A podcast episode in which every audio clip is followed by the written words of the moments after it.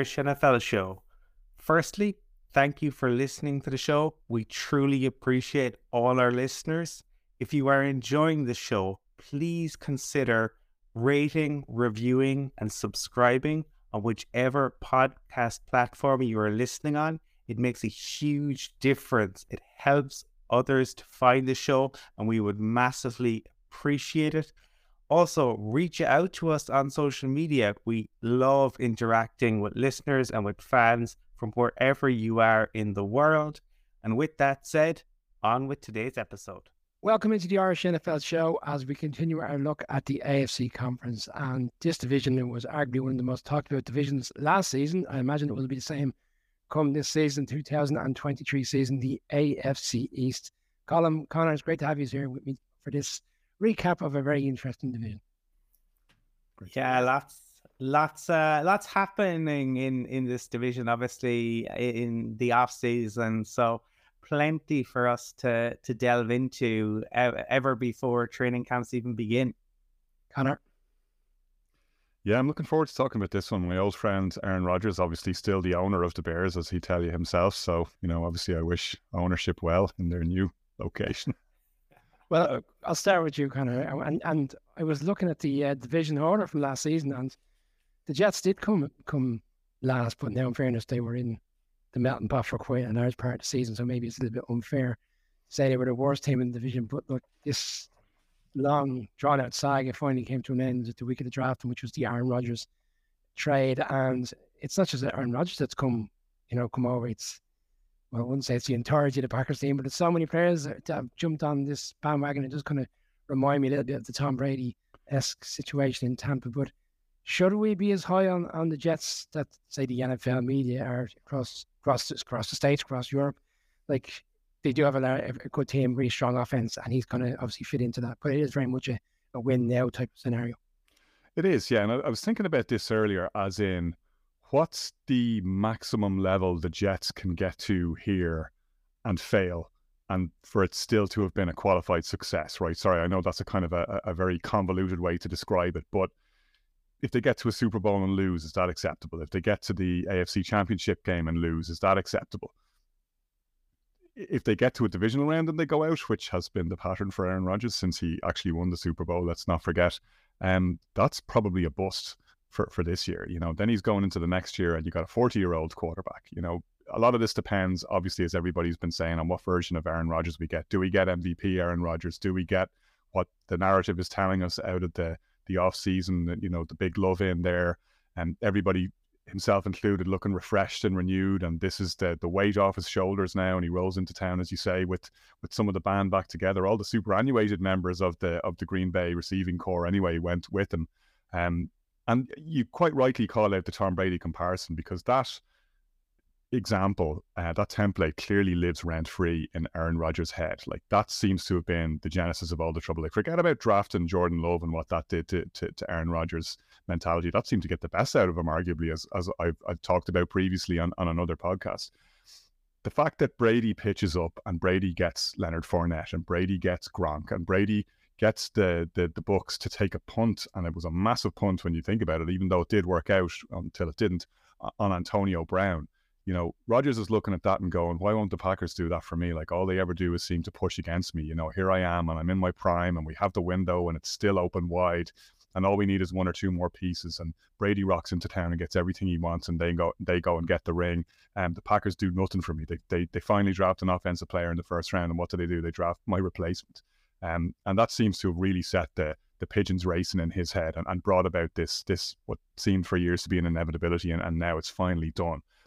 But a lot of what transpires, I think, in I was going to say New York, New Jersey, this, this season will depend on the extent to which Rodgers shows the kind of leadership that got Brady where he is. Like, let's think about the things that Aaron Rodgers does well. Uh, even I will admit, having you know, and I'll spare you my extended years of trauma, and you know, he's what 24 and 5 against the Bears over his career in the in the NFC North.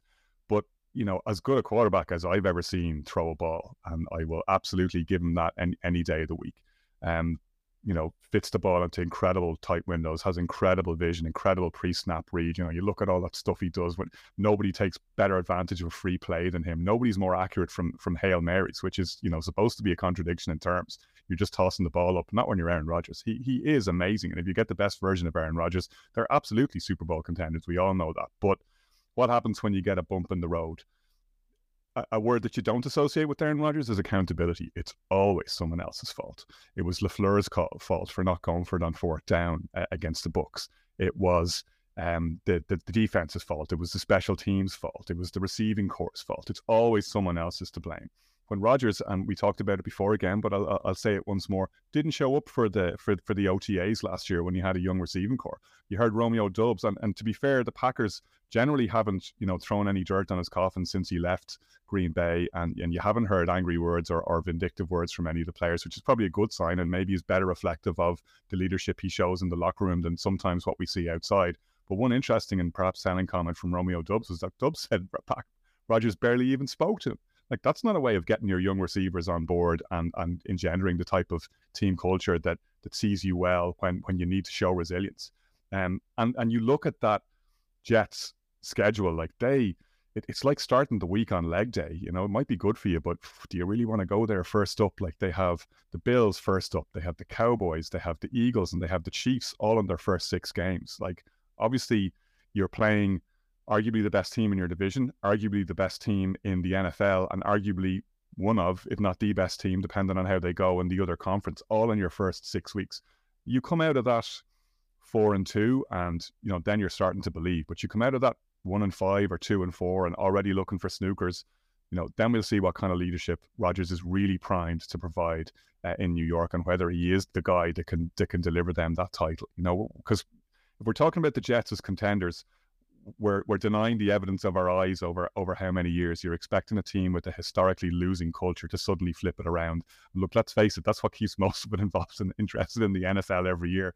The idea, which is you know, genuinely at times when you squint and when you wish hard enough, just about possible to do in the NFL. And we can all call out examples of when it has actually happened. Um, but that's what you're expecting the Jets to do to turn history on its head um, and deliver the Lombardi back to back to New York for the first time since since, since Willie Joe Namath. Colm Conor's made some really very valid points around the Packers and this lost relationship between Rodgers and some of the players over the course of the last few years. And, and in particular, he was very vocal about some of the preparation of the players in last off season during the training camp. Garrett Wilson was very excited about him coming in. Breece Hall's coming back from a serious injury, but looks a great running back. You know, very excited. On the other side of the ball, you have Sauce Gardner. All these players that seem to want to play with Rodgers. And you called it out on the show, and, and Conor's right, you called it out. This kind of refreshed looking Aaron Rodgers that we saw from day one. But he has said a couple of little things already, little nuggets of information, you know, during during these uh, voluntary camps around the level of expectation and the commitment the players have to show and the desire. I don't think necessarily anyone is kind of doing anything in, in particular that he's not happy with, but he is already kind of pushing the needle. With Nathaniel, with Nathaniel Hackett there, as the relationship, Robert Saleh, like, where else would you see the pressure throughout the course of the season? Because Aaron Rodgers can very much step into the, it's my first year here, if things don't go according to plan. Is it on Saleh because he has to be under a bit, bit of pressure to deliver with the amount of players now Joe Douglas has put at his disposal. I, I think there's pressure on all of them, right? Because Conor points out about Brady, right? And Brady walked in to Tampa Bay and, and wins the Super Bowl in year one. And I think like there's so there's so many things to this, right? The the thing is with Brady and, and Manning, people forget like for or, or just choose to ignore they were both free agent signings, right? There was no trade that you had to do. You didn't have to give up any capital. You were able to build teams around them immediately, which hasn't been the case with Russell Wilson, with Deshaun Watson, and now with Aaron Rodgers. You know, you had to give up quite a lot. And so I do think there will be pressure on Rodgers himself. I, I think he can and he looks refreshed because, look, he's walked into a situation where Zach Wilson, Mike White, Joe Flacco, Josh Johnson, Sam Darnold, Luke Falk, Trevor Siemian, Josh McCown. I mean, he is a peacock in a turkey pen.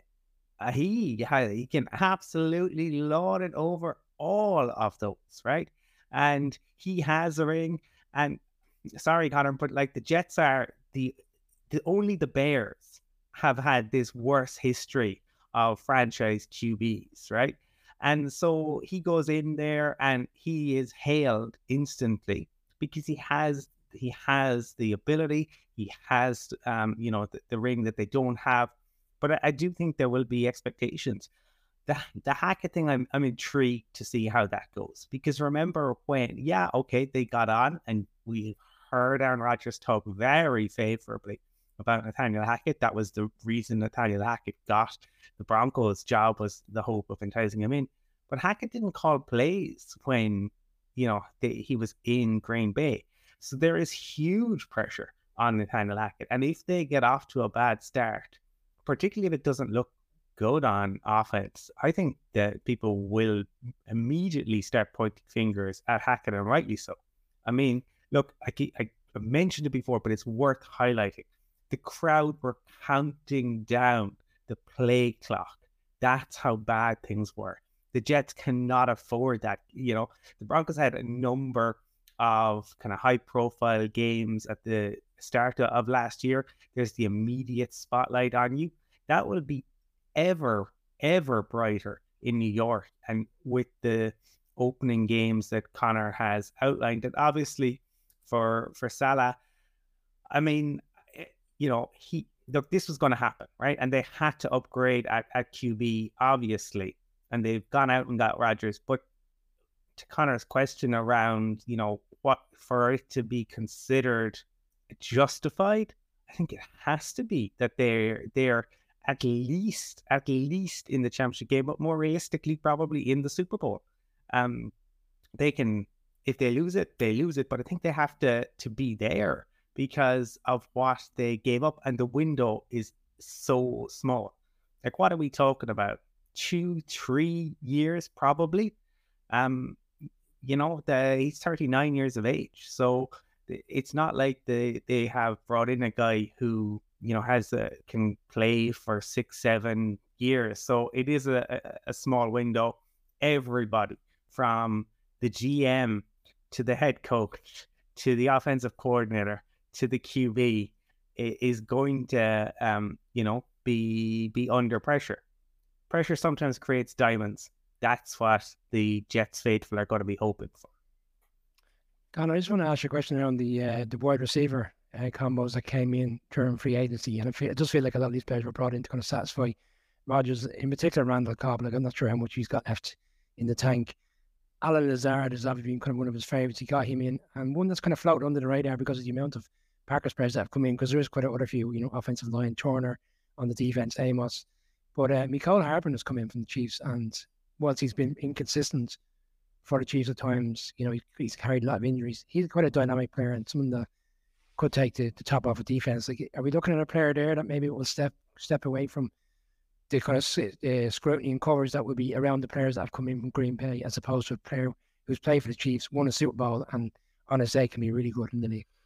Yeah, I mean he's he's the one acquisition there that you think actually adds to what they have, you know, rather than just maybe cluttering up that wide receiver room. You know, you do you really want to be taking uh, targets away from from Garrett Wilson as explosive as he is? What you want to be doing is taking attention away from Garrett Wilson, which is what Hardman is capable of doing. Um, those others, as you say, big question mark over how much they have in the tank and to the extent to which they're there just to placate Rodgers and, and replicate his version of the of, of the Tom Brady fantasy in uh, in in in New York. Um, the other example that, that, that springs to mind, of course, that we haven't talked about is is the Rams when when they went and got Stafford to to, to load up and, and go after the NFC. But that, to me, and to your point, Colm, is qualitatively different from what the Jets face here. Because if you look at the AFC and you're not the Chiefs, the Bengals, or the Bills, you got to go and beat the Bengals, the Chiefs, or the Bills, you know, assuming that they all turn out to be as good. And we'll talk about the Bills shortly, as good as we kind of expect them to be this year. It's a it's a tough, tough, tough conference to come out of, as we've been saying again and again and again. So, what sort of record are you going to need to post to get to the to get to the, the playoffs in good shape? You don't want to be going there as a wild card in, in the AFC. It's just such a tough path. We talked when we were talking about the AFC North about the path that the Bengals had last year, and fair play to them. They damn near pulled it off. But you really don't want to be going on the road in the divisional in the divisional round and uh, in an AFC Championship game. We talked about the importance of the Chiefs playing all of those AFC Championship games at home and what that has ultimately led to in terms of their appearances in the Super Bowl and their ability to convert them into into wins. Um, the Jets really don't want to start the season slowly. And you know, to your point, Colm, it's a very very demanding media market. It's a demanding um, part of the world to be in. Uh, and there, there's no time to kind of figure it out. You know, you got to fly the plane and get up to Mach 1 pretty pretty quickly.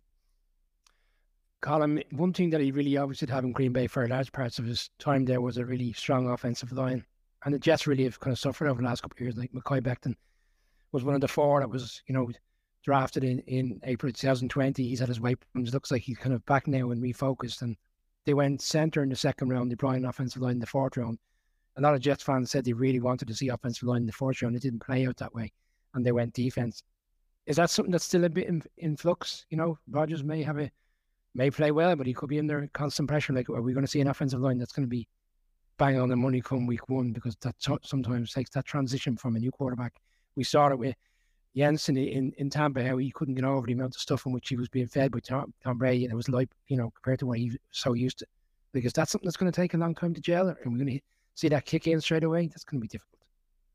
Yeah, I like. I mean, you say it didn't play out that way. It didn't play out that way because Bill Belichick, as basically allowed the Steelers to, to go up and get Broderick Jones. And I think the Jets' thinking was probably somewhat similar to what the Bucs did with Tristan Wirfs. Get the young tackle in, have the experienced hand at, at QB there, um, but the talent will, will carry him. And obviously that didn't work out. Now, they brought in Billy Turner, who is serviceable, has a lot of experience, um, would have played uh, with him in uh, Green Bay, but but that is a piece obviously that they're going to have to have concerns around because again, it doesn't matter how good um, a quarterback you are, you need the the O line. That's why the Chiefs went out and invested in it the way they did. That's why the Bengals have invested in it the the way they did. So that is something that you know you'd have to to keep an eye on. Now, defensively, they had like you know, they have been really impressive, and Sauce is just so good. And um, I think the pieces that they have added uh, should should help. And I think Saleh is a very good um, defensive uh, coach. So you know they they but they they need given they are in the AFC, um, their offense has to be more than merely serviceable. That that the days of you know we can rely on a really good defense and a serviceable offense, um, those are over. Um, and so yeah, you you would have to say it is so a little bit of a of a concern. that probably don't have the line exactly where uh, they they want it, and I think um, with Breece Hall coming back from an ACL injury, I go you know what what's that look like? You know, unless you're Adrian Peterson, and there are very few Adrian Petersons coming back off an ACL injury for a running back generally takes a, little bit of time, no matter how talented you are. I'm going to close out the Jets one with a bit of bit of fun, guys. I know it's the end of June, but we've all commented on their schedule. Um, I'm going to throw a few games at you, and I want a few uh, bit early early picks come come September. It could all be very different. They start off with the Bills at home. Do you think they'll win that game, Conor? So I'm going to go out on a limb here, and I may be showing my hand in terms of what I'm going to say about the Bills. I think they will win it. Colm, I, I, I think, yeah, I, I think, I think that I, at home, I think they the fact that they started at home, I'm going to say that they have a real a real shot with the way, and we're going to come to the Bills, but with the way things are playing out, um, up in Buffalo, and with the way I expect the Bills start the season, I, I think the Jets are in with a shot of winning that. I'll go Bills. Uh, I'm going to give you up to their bye week because they are early in the season. Uh, Cowboys on the road, week two. No, they're losing that one in my view. Colm, I, I, I'm I'm gonna I'm gonna have them at two and zero oh after the the first two weeks. Pats at home week three. I'll give them the win. Conor. Yeah, I'm not going to argue with you there. I think they'll win that one. No, Bill, Bill Belichick is going. I mean, this this he is going to absolutely do everything he possibly can uh, to to ruin on the Jets parade. The is possibly the the you know the main motivating factor in the man's life. Uh, so I'm going to say no. He Bill's going to get one over on them. We'll have to come back to these now, come, uh, come September, October, and see where we're at. Um, Glorio's on a Monday, Sunday night football at home to the Chiefs. Chiefs for me. Well, that's an L for me as well for, for the Jets. I mean, yeah. Yeah, for me, they start two two and zero, oh, but after week four, they're two and two. Colm White give us a one on this one. There, Broncos on the road. I, I give I give the Jets the win. I, I am giving that one to the Jets as well. I, I I've got I well in that in that case I'm gonna go they start two and oh they're not they're now two and three after five weeks. right, Conor, and then they close out. Uh, gee, man, here we go again. Like week six uh, before their bye week at home to the Eagles. I have them starting pretty well, but I think they're going to book a loss there. What does that make me? I I think I'm putting them three and three over those six games. I'm sitting on the fence really. I'm at two and four. I, I'm two and four as well. I, I don't think they beat the Eagles. And I'll show another one, another one in. Do you know who they play the week after the bye week? The Giants, and that's a loss. So, okay, so it's uh well, I, yeah, I I think you're okay. So after after their first seven games, I have them probably three and four.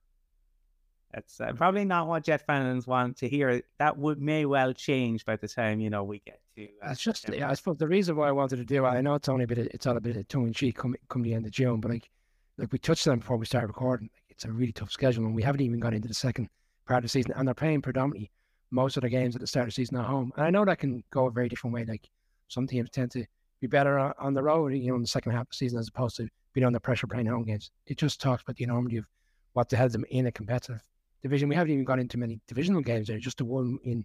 Sorry, we had the two, the Patriots and, and the Bills. We're going to come to the Patriots now. Um, key storylines for me this off season would be, I suppose, the return of Bill O'Brien. And we saw last year, and this time last year, Colm Wright called it out on the show around the fact that this this storyline had kind of been introduced around. It wasn't a storyline, but it really was. And uh, Mark, one of our former uh, colleagues on the show, kind of dismissed it immediately as there's no storyline here. Bill Belichick knows what he's doing, but he didn't know what he was doing. And at the end of the season, he corrected it and brought in Bill O'Brien. And Mac Jones last year, there was you could see the frustration. He just didn't seem to be sure who was calling the plays at times, and he was a bit erratic. And I think having the two guys there didn't help his development. So I'd imagine a bit of an upward turn this year. And they have brought in some really strong players off- offensively. Done quite a lot this this off season. Like you got um, the tight ends coming from Miami. Um, I'll let you pronounce Colm. The, the, name escapes me. Big guy that Mark Cochran used to love. Um, Gesicki. Gesicki. Yeah. Gesicki. Schuster's come in from the Chiefs. I mean, they've done their. I'll start with you, Colm. Like, is it a case of Mac Jones was the concern last year? We saw the quarterback scenario where he was in, he was out, which was the Zappe experience. Like, if the offense is to return to winning ways in terms of putting up good numbers, are we going to see a kind of a, reverse the form in terms of the Patriots being more productive and, and back challenging for this division? There'll be competitive because they'll always be competitive under Bill Belichick. But and and getting O'Brien in is a good move, right? He's, he's a very good offensive mind. Now he didn't overlap um, with Mac Jones in Alabama, but you you you know they've both products of the the Alabama system as such. So I imagine um, that you know you will see Mac Jones take a step forward. Last year was very bizarre, right? In in all the decisions that Belichick made, that decision to at one stage pull, um, you know, Mac Jones, and then Zappe comes in, the crowd go bananas up until Zappe is terrible. So nobody really knew what was going on. And, you know, while obviously you need, you know, your there needs to be accountability, you need your quarterback to, to step up when they don't know if you're going to pull them mid game or not. That doesn't help anybody. So it, it will be interesting to to see, I suppose, how how they do. And yeah, they, they have added in some pieces, though you wouldn't say any of those pieces are absolute superstars. Um, and you know, serviceable workman like we we'll see. The the piece where they're very light is, and they brought in um Calvin Anderson from the the Broncos, but you know, you you would I wonder in terms of the there are two starting tackles Um, I suppose our our guys who Trent Brown, Riley Reiff have missed time in the in the past. Now last year they actually in in fairness they didn't, but would you counter them doing that again? So that that is a piece where um, there are some concerns. I, to me, yeah, Mac Jones will be better. Yeah, the offense will be better. We know the defense will be should be decent. Um, but will will it be good enough? Conor, they did go very defensive heavy in the draft. Um, Colm touched on the trade with the Steelers, but Christian Gonzalez was a player that was expected to go top 10. Again, you know, of Oregon, he, he falls to 17 at cornerback. And, and one thing the Pages have always done quite well is, you know, they find these cornerbacks, they nurture them, they turn them into the great players. And then, funny mm. enough, and Colm right called it out, I think, for a year or so ago when Jackson went to the Chargers, they seemed to go off and get the money somewhere else and never seemed to play out to be the same player in which they were under, under the Pages, under the Belichick. Keion White was a guy, and it was expected to go first round. He goes second round to the, the Patriots. You've got Matt Judon there. A really strong nucleus there with other players that can really, that can do a good job. Like, is it very much reliant on this offense because the defense, you would imagine, nine times out of ten would play well enough to keep them in the games, like, like the different large parts of last season. Yeah, I think so. And look, even with the decent defensive performance last year, I mean, they didn't really get the maximum out of some of their role players. Strangely enough, Matthew Judon looked a little bit off at times towards the back end of last season. Certainly wasn't producing the same level he was when they went on their uh, unlikely playoff run the previous year. Um, yeah, I, I think Bill O'Brien has to make a difference on, on, the offensive side of the ball as well. She's like the Matt Patricia experiment just didn't work out at all. It probably counts as one of the worst calls Belichick has made uh, in his time there. And that just really fell flat in its face, and and you could see the you know what it did to to Mac Jones. You know, he, he was so frustrated, and then he was picked up a, a couple of times with pitch side microphones, kind of giving out about what he was being asked to do, and it really threw him. And this this is a player who, in my opinion, has you know quite a high floor, but probably a low ceiling. Like I think you get you know a, a serviceable level of Mac Jones, and at times he can elevate his play uh, and do some special things, but probably not consistently enough to, to, to to make a ripple in terms of the elite quarterbacks that are in even in that conference. Never mind in the in, in the league as a whole. Um, so what you need around that then is some some real dynamism and some proper scheming, and you know, crucially some some weapons. Which Belichick's always loved his tight ends, and he loves his two tight end sets. And Gesicki definitely f- f- looks like a patriot. He looks like the kind of player that you can see thriving in that offense. And and with Bill O'Brien, who if memory serves me, was the guy who had Hernandez and Gronk in that you know fearsome tandem um, back in the day when they made their Super Bowl run that just uh, just fell short that one particular season. Um, so yeah, and they've got Smith Schuster in, as you say, so they, they look a lot better set on that side of the ball. And yeah, the, you, you get a you don't have to squint too hard to see the Patriots getting to nine and eight, right? That, they, they seem to be able to do that in their in, in their sleep. Um, whether you get any more than that then is, is is is the question because that's not what they're in this for. They're not in this to be mediocre. That's not who they are. That's not what their culture is. That's not what Bel- Belichick is all about. So, um, as you say, one of the things that will be his his legacy is his ability to develop players you know, I've said it before. We always talk about draft and develop is the sustainable way of success. But people overweight on the draft, and you got to hit in the draft. It's not about hitting in the draft. It's what you do once you get the players in the building, the good locker rooms, the good cultures, the consistently good teams. Steelers, the Ravens, the Packers, the the the the, the Patriots. Obviously, are the ones that you know turn those lumps of coal into diamonds and, and and chisel them out over a year or two. And you know, you, you forget as well, it's not just about who they've drafted this year, it's who they drafted last year who's going to take, take a step forward this year because that's what they do. That's what's made them who they are.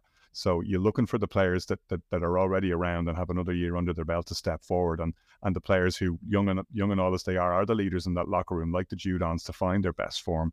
And you know, you, again, we talked about the Jets and how you're betting against history, expecting them to suddenly turn it around and be be champions. You know, you're betting against history, expecting the the, the, the Patriots to be chumps, even though it was an under, underwhelming season last year. They still have a lot of pieces there that you could assemble a, a very competitive team from, and you know, you're not going to bet against Belichick doing that. Colm, you touched on there was to really go good players in their own way in terms of who they brought in in free agents. You don't have kind of a standout number one wide receiver. At the time of recording, DeAndre Hopkins still hasn't signed for any particular team. And last week there was a lot of noise that he was going to sign the Patriots. It hasn't materialised. It may come around again. Would you see him, despite kind of time he's had in Arizona, as that kind of player that could come in and be the guy, the number one wide receiver that they really require, or is he going to be another guy that would share I suppose the snap the plays and the, I suppose the looks from a quarterback standpoint, um, or will he become the vocal point of the offense? That fair to say? I, I think he'd be very much the, the number one if he if he was to to go there. And we've seen Belichick bring players in before towards the end of their career, and he, you know, pretty successful in, in terms of, of doing that. Now, um, we remember also though a couple of years ago when they went out. Remember they spent a huge amount of money in free agency, and obviously that re, you know didn't didn't really work. So um, you know you have to be careful. But I, I think Hopkins could make a lot of sense. Now, at the time, as we were recording this, I see there was a video of him in New York today with people speculating on the the Jets. Um, but I mean, look, it's it's silly season. It's um, who, who knows the the other piece is obviously like their their running back room is going to look very different as well, and that's something that where they've traditionally kind of you know done running back by committee. Uh, they kind of did that maybe before anyone else.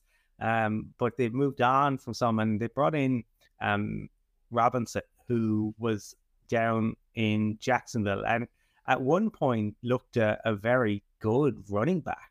Um, but then in, injuries seemed to, you know, like it, it's really difficult to know what exactly it was. Was there more to it than injury? Because uh, at one point, he, you know, even after coming back, he, he seemed to be doing okay. Um, but he really fell off last year. He went up to the the Jets, and even after the Hall injury, uh, I think he he ended up like playing only maybe four games, and he like less than hundred yards total in those four games. Um, Patriots bring him in, and he doesn't even last until the end of OTAs. So oh, let's see. There there are still you know lots of, of um, players out there on the the market. So and you know we've seen guys who started um, you know on practice squads end up doing um, a job in in terms of running backs. Um, but I I do I do think you know that they if Hopkins was to come in, that that would be a really legitimate kind of number one because I think Smith Schuster is he's he's no longer the player who I think at one point with the the Steelers he had like nearly 13 1400 yards in in the season at one point. I don't think he's that type of player. I think he's a very solid number 2. Um but but I do think Hopkins would make a big difference to this team. Yeah, and we're interesting when we probably come to when we speak to Bills. Damien Harris, who was a really productive uh, running back for the Patriots, now signed with the Bills. So it'll be interesting to see the impact of that within the division. And we we we did a few games, so I just call them not necessarily picks, but just calling out their schedules. They start with the Eagles at home, Dolphins at home, and the Jets on the road. I mean, Conor's given the win against the Patriots, or sorry, against the Jets in week three, but Conor, there's a scenario there where you can see them losing all three games. Just the, the computer really hates the AFC East this year, doesn't it? They seem to all start with with horrific schedules to begin, um, which you know is, is, interesting enough when you're when you're measuring up that division. Maybe maybe three and three after six games isn't a bad place to be in the AFC East. They may all be taking taking wins off each other and taking scalps. Yeah, absolutely tough start to the season. And the Dolphins is the next one up. They uh, they made the playoffs last year from a really sterling performance in Buffalo when no one gave them much of a Tom, much of sorry, much of a chance with Skylar Thompson as the quarterback. And, you know, we spoke about on the Monday after the show, if it wasn't for some kind of poor play calling and game management towards the end of the game, they potentially could have went on and won that game. And I think this is all about too. Like they pick up the fifth year option. You know, he was, he was in and out of the team last year. I don't think the Dolphins came out, you know, looking very good in terms of how they managed the, the concussion scenarios. And then we had Teddy Bridgewater getting a concussion in Cincinnati as well. But on their day, offensively last season, we saw some really strong performance with Tyreek Hill and Waddle in Baltimore in particular, where he put up 50 odd points, came back from three touchdowns down. Like they've got the players, up to Conor, first, they've got the team, the attributes. Not a lot of activity in free agency, but Mike McDaniel going into a second year, you would expect a little bit more stability and the team that you would expect to be challenging the Bills again this year. Yeah, I think so. But uh, as you say, it, it, comes down to, and given the nature of, of, of the brain injuries that have, that have plagued them, and you know, let's stop calling them concussion. It's brain injury. Um, let's hope he's healthy because that that's not something you want to see anybody carrying around with, and, and you you hope he's he's well protected. And uh, by the protocols as well in the NFL doesn't end up in any sort of trouble. But it's really it's either into Anua, if you'll permit me the Focal, since I'm just back from the Gaeltacht this week, having picked up the young scholar from our household, or else they're going to have to look for quarterback Nua to take them to the take them to the next stage. Um, you rightly referenced that playoff game, which showed us a lot about the character and, and what they have. I, I, love Mike McDaniel. Like he's just relentlessly entertaining. He's you know these crazy kind of gnomic utterances on and off the pitch. Now, one of my highlights for last year, and not just because it involves Justin Fields and the Bears, was that like little sideline um, tete-a-tete they had, the really funny one where Fields is tearing them up, rushing all over the place. And McDaniel literally says to him, "Stop, stop it!" And the two of them shared a good laugh about like who does that in the in the heat of battle. Like I, I just I love watching him. I love his offensive mind and the and the, the way he schemes. Um, it's you know that Tyreek Hill and, and Jaylen Waddle combination. It, it's it's it's so exciting to watch. Um, it's just turbocharged. Speed kills, as as as everyone says, and you know, it's it's easy to say that well, two is thrown to those guys like anybody could light it up with, but you know, he he showed at times, uh, and isn't there something as well? It, it, there's something nice about watching a left-handed quarterback throw, throw the ball as well. It does present a different picture, and it creates um, different offensive possibilities on the field. It does some somehow bizarrely seem to throw defenses off a little bit. There, they're they're one of the teams that I'm really looking forward to seeing th- this season. I don't think they did an awful lot because I don't think they needed to do an awful lot. Um, if Tua can stay healthy and if he continues in his development, I think they were right to pick up his, his fifth year option because it's absolutely the best choice available to them, considering what they they would have had to give up to to do something else to, to get someone of a, of a similar or higher higher standing to to to put them in the zone. Um, but I think there's a lot to play with there, and there's a lot to play for. And I expect them to do well this year, I have to say. But you know, all of that depends on uh, on Tagovailoa. Um, their marquee free agency signing was uh, David Long, the linebacker that came in from Titans, and it was a kind of a position of need last year. They got, got cashed in their own game at times, but two players stood out for me, and it was more offense. And they did seem they, they brought in some with offensive line guys, but Robbie Anderson comes in, who's you know he's been up and down over the course of the last few years. I think he's changed his name again recently, and Braxton Berrios has come in who on his day for the Jets was a, really productive player and a nice slot receiver. Are you surprised they didn't do more in defense? And then obviously there was no first round pick because of the SAG in which they were inquiring about Tom Brady, and it was deemed to be they were breaking all the rules and had the, uh, the first round pick taken away. But I would have thought, Brendan, when the way the season ended, where defense became more of a problem than the offense times, they would have focused a little bit more on that. But you kind of went the other way. They're trying to stack up an offense and outscore teams in a, in a division where you need to be putting the arguably 30 points maybe against a Jets offense and a Bills offense? Well, there's there's two things to it. They got Jalen Ramsey, um, and obviously that's a, a, a, big piece. Now we, we will have to see how that goes, right? Because Jalen Ramsey last year didn't look like the the Jalen Ramsey of old, and you know the, that's it, it, it, We live now because of social media. We live in an age where um, you know, uh, a cornerback gets burned once and you know they're they're done and oh my uh, you know they, it's it's always but like all cornerbacks are going to get done. Like the nature of the game is that that's just going to happen and especially with the emphasis on it. So I, I, am interested to see um what he's got left in the tank. He's 28 um we we know he is very talented. We know he's also very opinionated. And um he, if people remember him showing up in the the Brinks uh, armored truck uh, when he was uh, with Jacksonville and he wanted the the new contract. Uh, so he's uh, he's back in Florida. The other piece is obviously they brought in Vic Fangio, and uh, that that I suppose they are hoping that Vic's defensive capabilities. Um, maybe that is why um, they weren't as as active because you know, they're, I suppose Fangio um, has an ability certainly on the defensive side to, to find players and kind of undrafted guys or guys who are free agents and um, bring them in and have them play well. But I think there will be a lot of pressure because it is going to be, I, I, think they will get a lot of focus this summer. I really do. Um, you know, um, Mike Mike McDaniel is uh, he's very funny. He's very witty. He's great in front of microphone. Uh, it's going to be kind of a double act with him and Fangio, who's notoriously kind of gruff. So I, I think the media that will play well.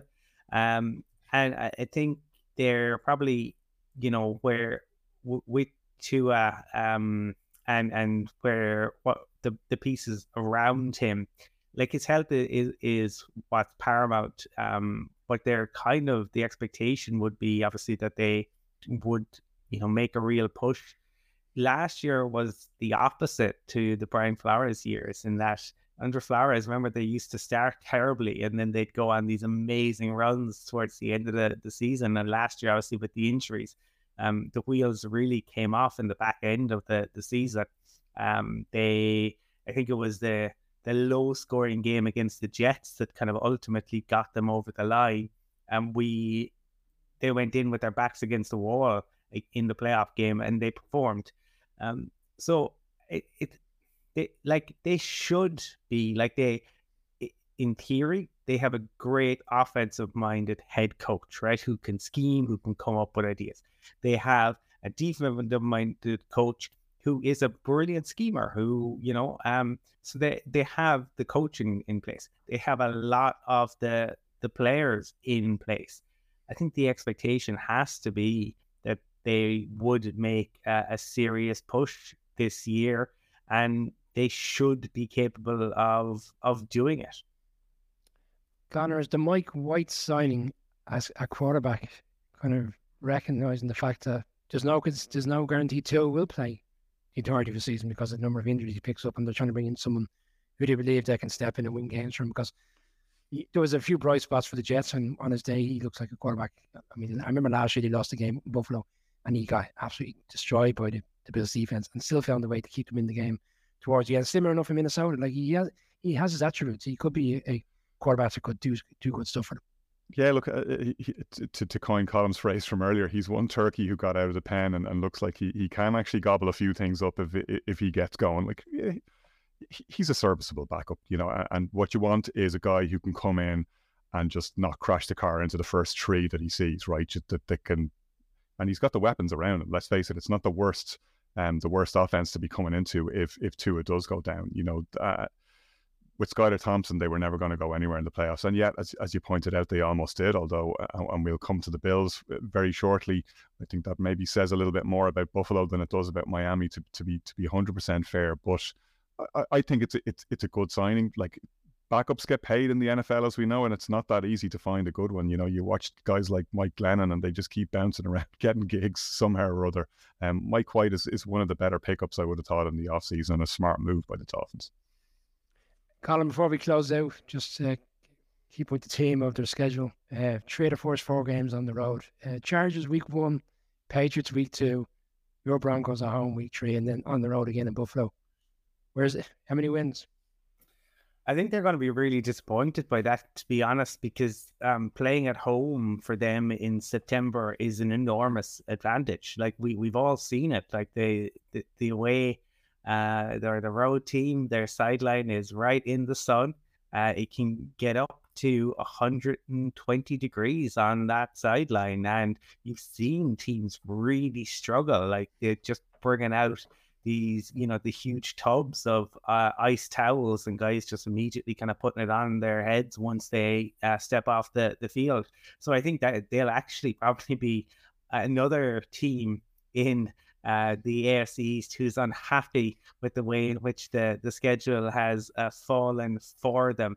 Um, I like it, it it's it's uh, it's tough to know where I, I, I do think they after because again I do think there'll be an awful lot of scrutiny given where all these teams the East Coast does get a lot of scrutiny. But as I said, with Mike McDaniel and Vic Fangio there, and with the Tua stuff, I I think they need to start quickly. I, I think they really would want to to be setting two and one after um, the the third week because otherwise, again, the the the doubts will creep in. You'll start to get the questions around Tua and the following year, and that becomes the focus. And we saw that with Lamar, you know, last year. That will just be the never-ending question. That's just going to come up time and time again. I'm going to say they start the season two and I don't think going to SoFi week one is as difficult in terms of the atmosphere that you're going into against against a Chargers team that I think are still a little bit up and down. I think they'll have enough to beat the Patriots. Um, and we come to the Bills, the defending champions of the division, and there is so many storylines around this team, and I'll start with you, Conor. But it, for me, it's it's it's quite a, a, lot of negative stuff going on. I mean, we've seen recently over the past week the storylines come out that McDermott mm. took ownership of the defensive calls with 13 seconds to go in that playoff game, and it's kind of caused a little bit of animosity with Leslie Frazier, and that's kind of one of the underlying issue as to why he walked away from the team. And then you've got Stefon Diggs, who last year on a number of times was a bit outspoken. We saw Thanksgiving Day, the end of the playoff game, and then last week was a bit strange. I know we spoke about it. He's here, he's not here. Sean McDermott kind of had to backtrack on what he said the first day and said, "Oh no, I was aware he was here." Just doesn't feel like it's the Bills of the last couple of years. It was still a great team. It doesn't feel like everything is, you know, right in, inside the in the organization. No, it doesn't. Um, and you'd have to say, and I'll put my cards on the table here. If you'd asked me before last season, I'd pick the Bills to win the Super Bowl. I thought it was going to be a Bills 49ers Super Bowl and, and that the Bills would win. So I was wrong on pretty much all counts there. Um, are they in better shape this year than they were last year? I don't, I don't think so. They're, they're one of the teams in this division that I look at and go, to put it kindly, they've plateaued and, and they may even be slipping backwards here. I mean, when they when they signed Von Miller last year, you thought, yeah, that's kind of like we were talking about the Rams. That's a team going for that one extra piece because they really feel that they just need to add one more element to push them over the top, and, and they're really going to go for it this year. And they were slightly unlucky there because um, he got injured obviously on Thanksgiving and didn't come back and, and doesn't look to be fully back either. Might not actually start week one for them, which will be a concern. Even when they do get him back, though, it's it's almost like adding a new player in, given the impact he, he could make you know, bearing in mind that we had to see at his age uh, whether he comes off the injury in, in, in, full power, and that is a something of a question mark. Um, apart from that, they haven't moved in the off season like a team, like you would expect a team to, if they really want to push it and and, and put put all the chips in the center of the table.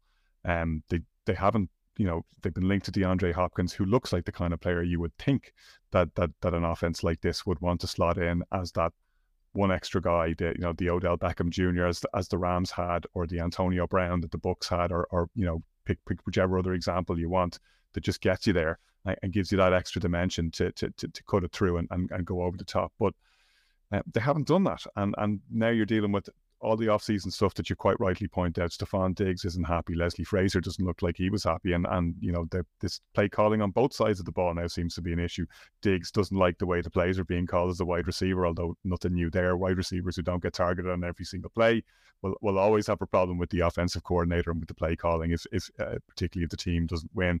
Um, but I mean, those two playoff games last year to me kind of were, were, were said very worrying signs about about who they are. Um, they were very lucky to get over the Dolphins ultimately, and undermanned Dolphins without two, as we've just talked about.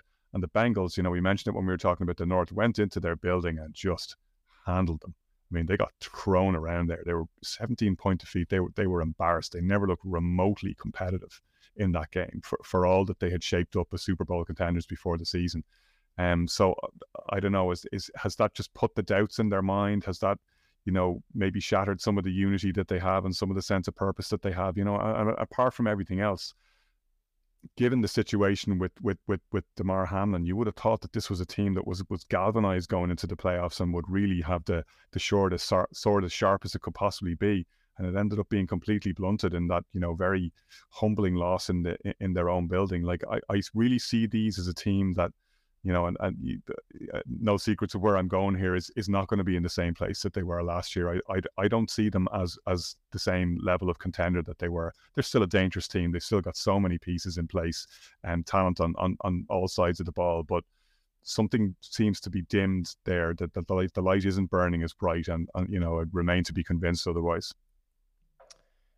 Colm, uh, uh, Conor rightly calls it Von Miller. They brought in Jordan Phillips, Shaq Lawson, the players that have been around there before and, and returned to the team. And I suppose it's trying to build a kind of a stability there within the defense because we did see in quite a few games towards the end of the season that they just didn't perform at the level we saw earlier in the season. I think one of the standout acquisitions is, is Connor McGovern.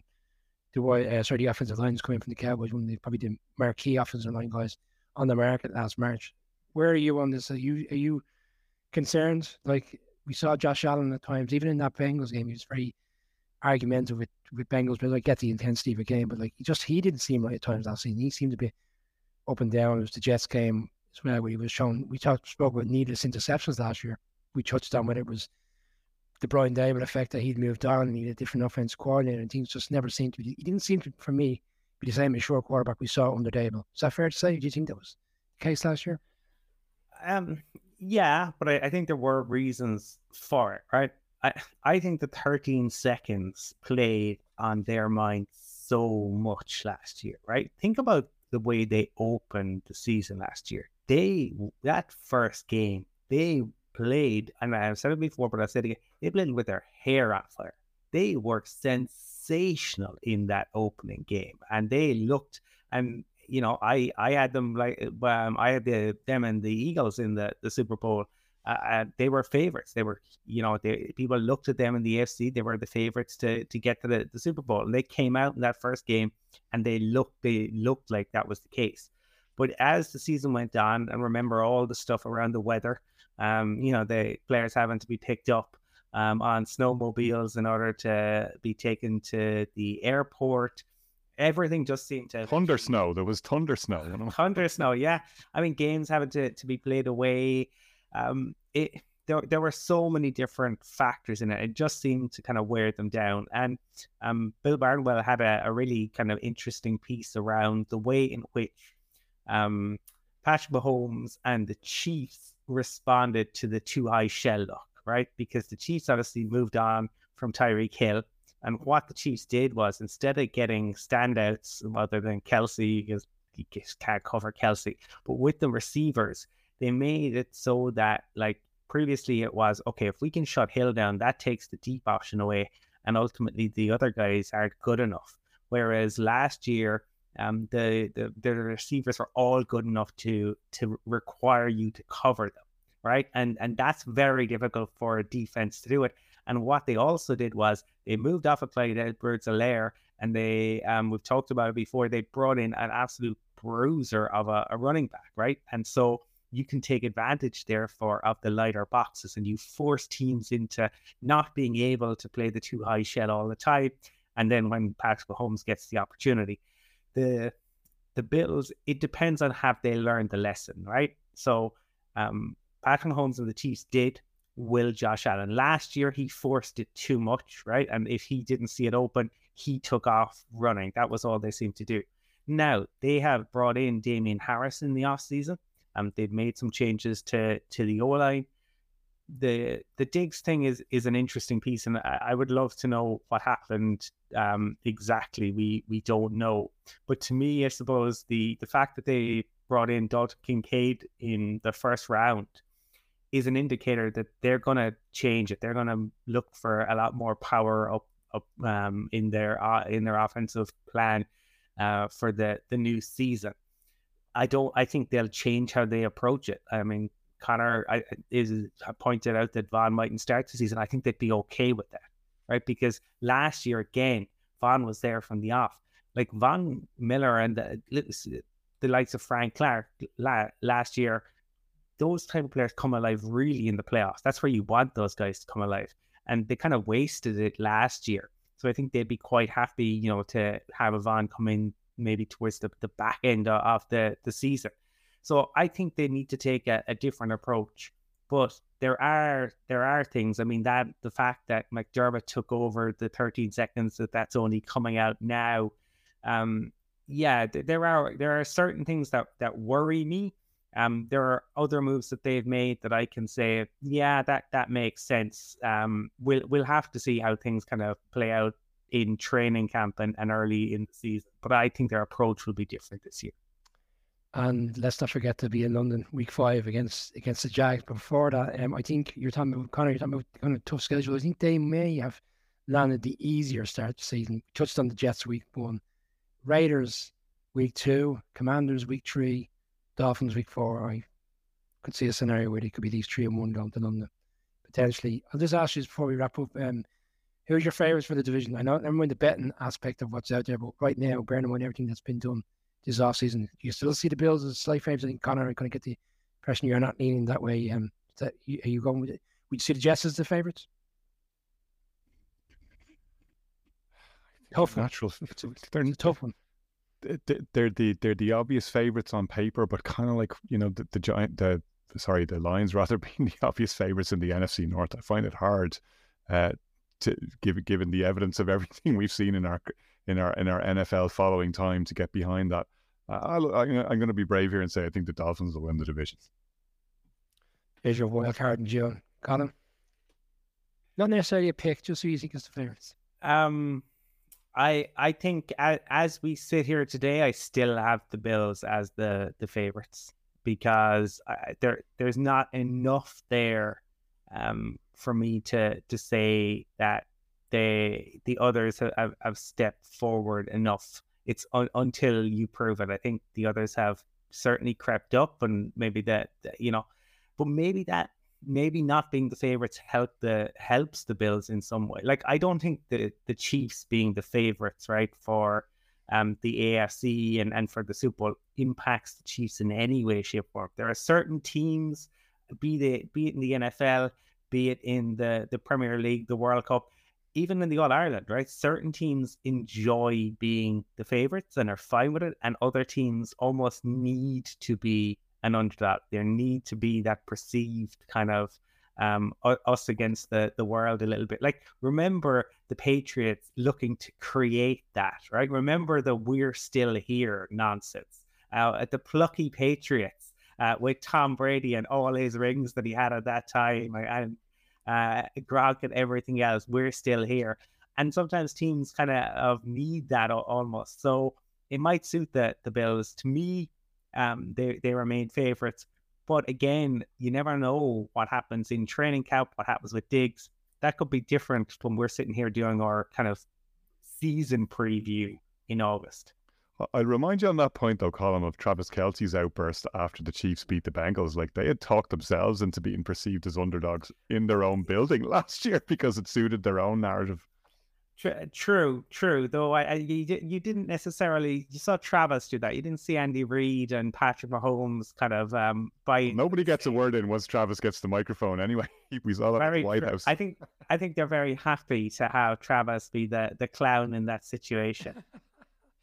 well, look, I will lean Bills as well slightly. I think the Jets probably should be favourites, genuinely based on what they've done, but I think the outside noise and the expectation that comes with it might just be a bit too much for the team over the course of the season.